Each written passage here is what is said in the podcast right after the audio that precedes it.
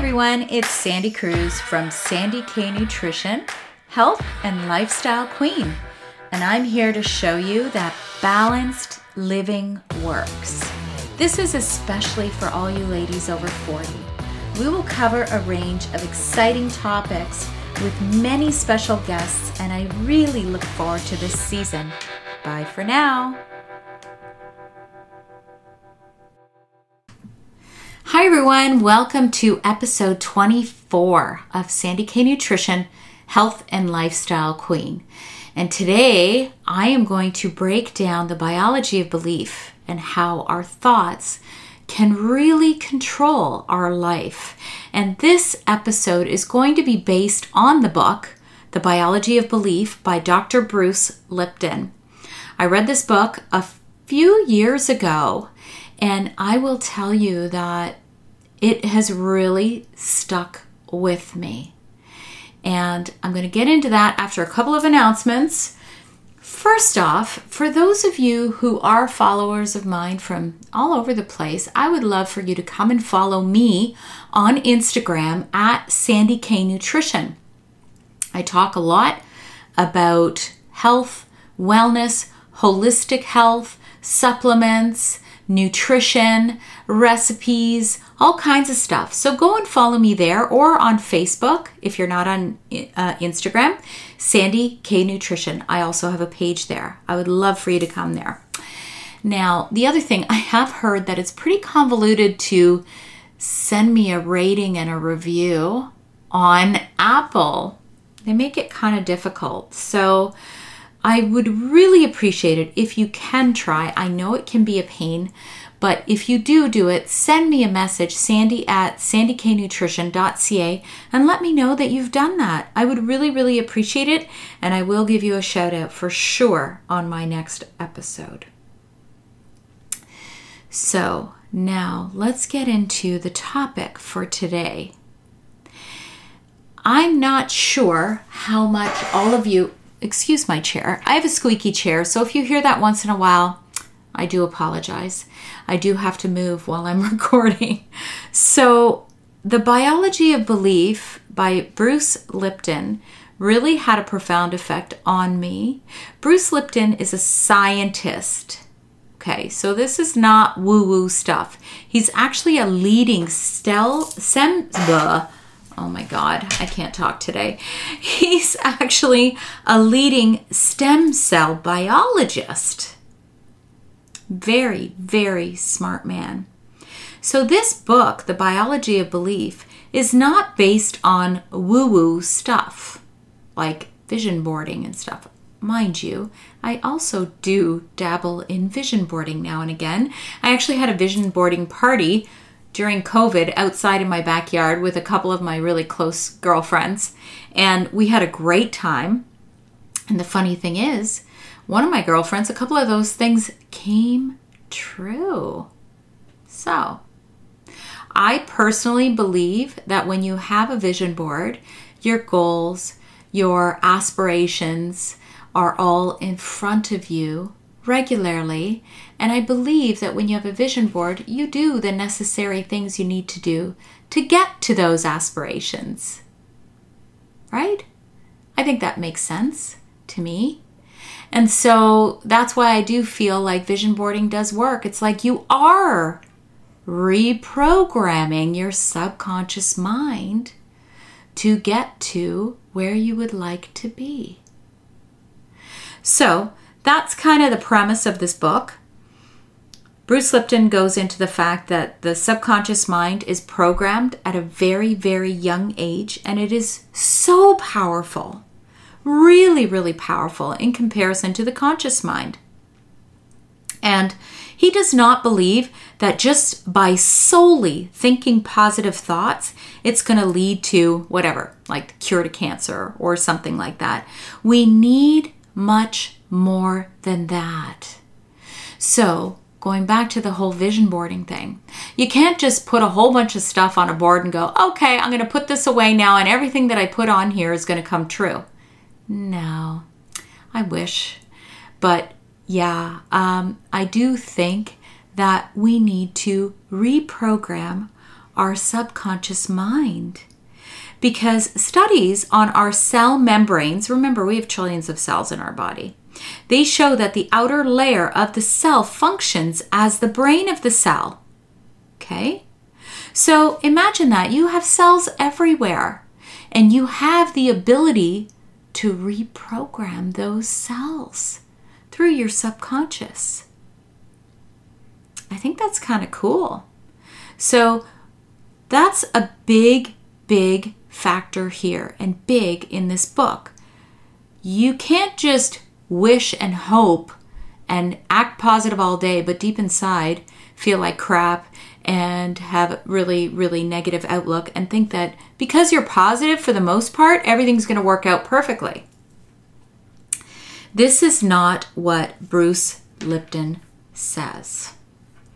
I'm going to actually read you a quote from Gandhi, okay? This is a quote. Your beliefs become your thoughts.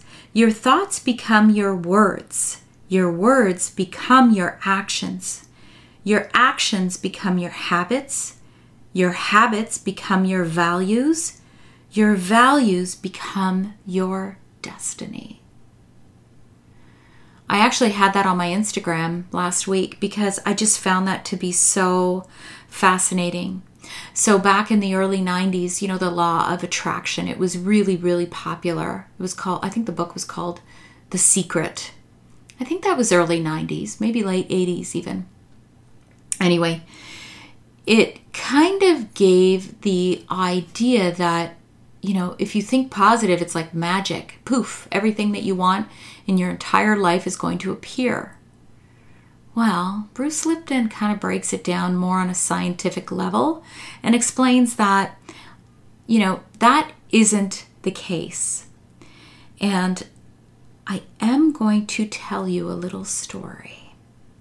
I like to tell stories, real life stories.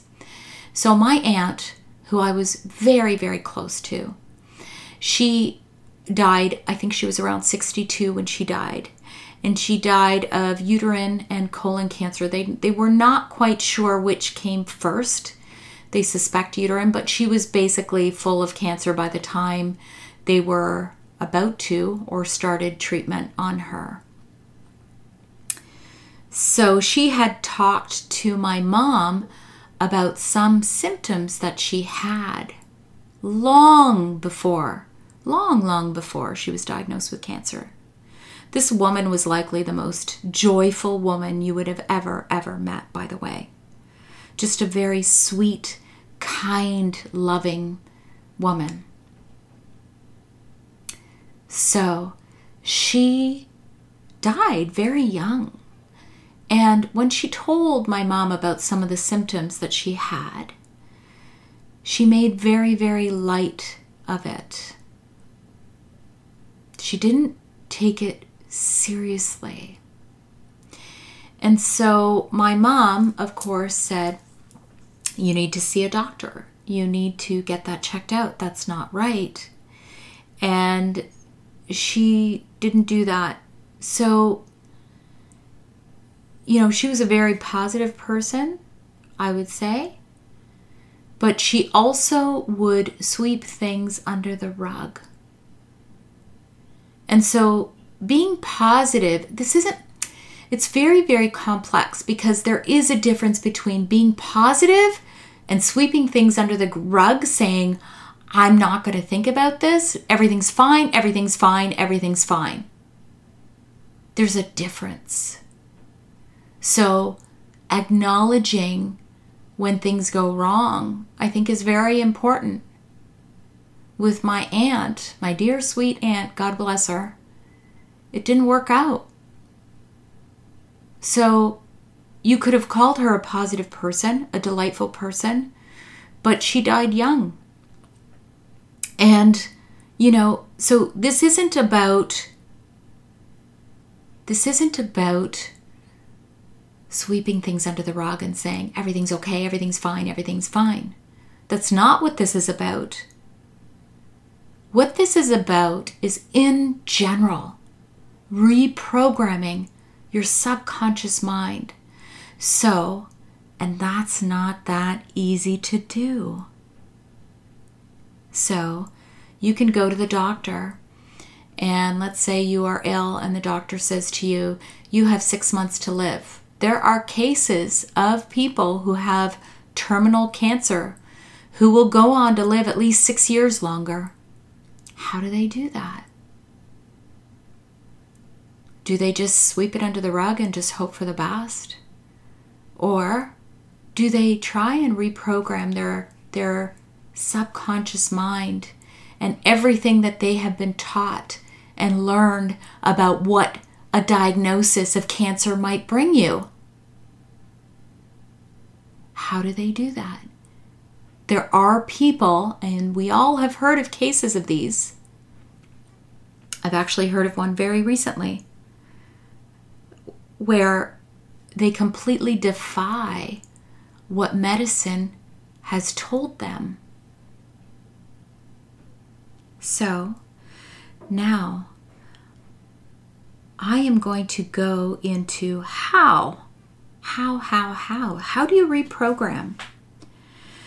So, Bruce Lipton goes into different modalities to reprogram the subconscious mind.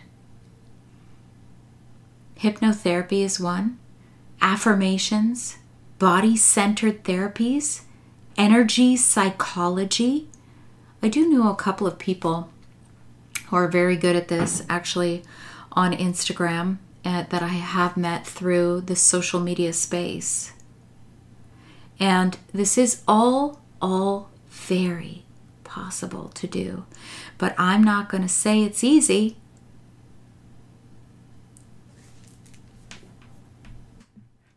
Now, I'm going to read a quote from the book, and then I'm going to go on to another resource. This is a quote from The Biology of Belief by Bruce Lipton. When we change the way we perceive the world, that is when we change our beliefs. We change the blood's neurochemical composition, which initiates a complementary change in the body's cells. So remember, I've said about how every single one of our cells has a membrane that acts and functions as the brain of the cells. So, really, you got to be able to figure out how to change that. And I explained what Bruce Lipton goes into. He doesn't go into it in detail, but these are the modalities that I talked about a couple of seconds ago. Now, I am going to recommend another book. It is by Mark Wolynn, and that is spelled L W O L Y N N. I will have these books in the show notes. Okay. It is called It Didn't Start With You How Inherited Family Trauma Shapes Who We Are and How to End the Cycle. So, I bought this book because I really wanted to learn more about this. Because for those of you who know me, know I grew up with an amazing childhood. But if I was to look back at my parents, and their lives and the lives before them. So, my grandparents, you know, this is going back many generations. You know, my father grew up, came to Canada, an immigrant in, oh my gosh, when was it? The early 60s or 50s? 50s, I think. Oh my gosh, I should know this. Anyway, he grew up, family of nine, very poor, in Croatia, on a farm, barely had enough food to eat, and had, you know, two pairs of shoes amongst nine children. Like we are talking poor, poor, poor. My mom also grew up in a farm in Croatia. And so I wanted to understand more about that because if I listen to some of the stories of my parents' childhood and their parents, there's a lot of trauma there. I don't think anybody on this planet doesn't have this inherited trauma within their family bloodlines. Everybody's got it. I mean, we hear stories all the time, though, about a child who grows up in a very poor, poor neighborhood, poor life, poor everything. And they can either grow up the same as their parents or break free and reprogram what their entire life has always been about up until then, up until they reprogram it. So I look at my dad. My dad left when he was 18, I think. And he's like, I'm going to change this. I'm not going to live in a poor, poor state. I'm going to make something of myself. And he did. So, why is it that some of us do and some of us don't? Is it how our thoughts are able to be reprogrammed? Is it our subconscious that actually directs the course of our life? So, one last book I do want to talk about is actually called, and let me get my notes here. It is from Caroline Myss, and I don't think I'm pronouncing her name right. It's M Y S S, and it's called The Anatomy of the Spirit. And it's kind of all about energy healing. So I think she's some sort of a medical intuitive, and she really digs deep in that book on energy healing and how we can heal our lives depending on how we grew up and really tapping into that subconscious and reprogramming it. So, this podcast actually I found very, very, it, I guess it really, really sunk in deep for me because I talk a lot about the snowball effect. You know, when something goes wrong, and then something else goes wrong and then something else goes wrong and then it just like builds and builds and builds until your entire world is falling apart i have been there i had a good 3 years of that snowball effect and it was really really shitty and often, when you're buried in all that snow, you really don't know how to pull yourself out. So I get it. I totally get it. And that could be illness, which is how it started with my family and my five year old child at that time. And then me. And then my husband. And so it was a very, very significant snowball for a good three years until I said, I have to dig deeper and figure out how to get out of this. And I actually seek the help of a holistic psychotherapist who actually has been on my show before, Karen Lynn. I needed to figure out a way how to get out of my own conscious mind and get out of the entire pity party. This is when I changed the way I thought about everything that had happened in my life and almost reframed it.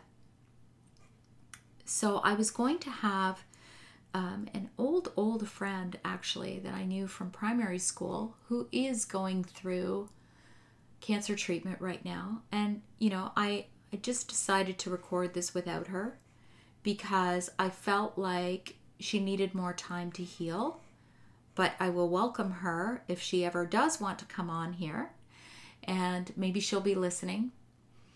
But I look at her outlook on everything that she's done so far. I've been following her story, and she really has a positive outlook. And it's not the positive outlook as in let's sweep everything under the rug and pretend it's not there.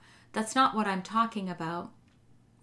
I'm talking about feeling and using and acting in all of the right ways that actually promote healing and positivity in your life.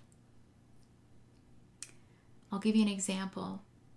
I never, when I had cancer and my daughter had cancer, I never really got into that whole wearing a t shirt that says, you know, fuck cancer. Sorry for the language, but that's what the t shirts are, or screw cancer, or fight cancer, or any of that. Because I believe that the energy that you're throwing there is very fierce and very almost confrontational. I also never used my cancer or my daughter's tumor. It's not mine. It's not hers. It's a tumor that she had. It's thyroid cancer that I had. It's not mine. And so not only do I not use that language, I don't feel it. And I'm talking about deep in my core. So, not even just in my conscious mind, but in my subconscious mind. I'm like, yeah, that shit is gone. It's not there anymore. It was there. We dealt with it and we moved on. And so that's my podcast for today. I would love to hear your feedback on it. Send me a message, sandy at sandyknutrition.ca. Bye for now.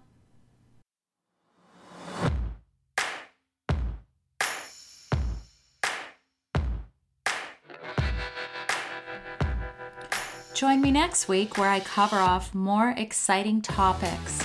I hope to continue to engage you and excite you and show you that living in your 40s, 50s, and beyond can be exciting, balanced, and healthful. Bye for now.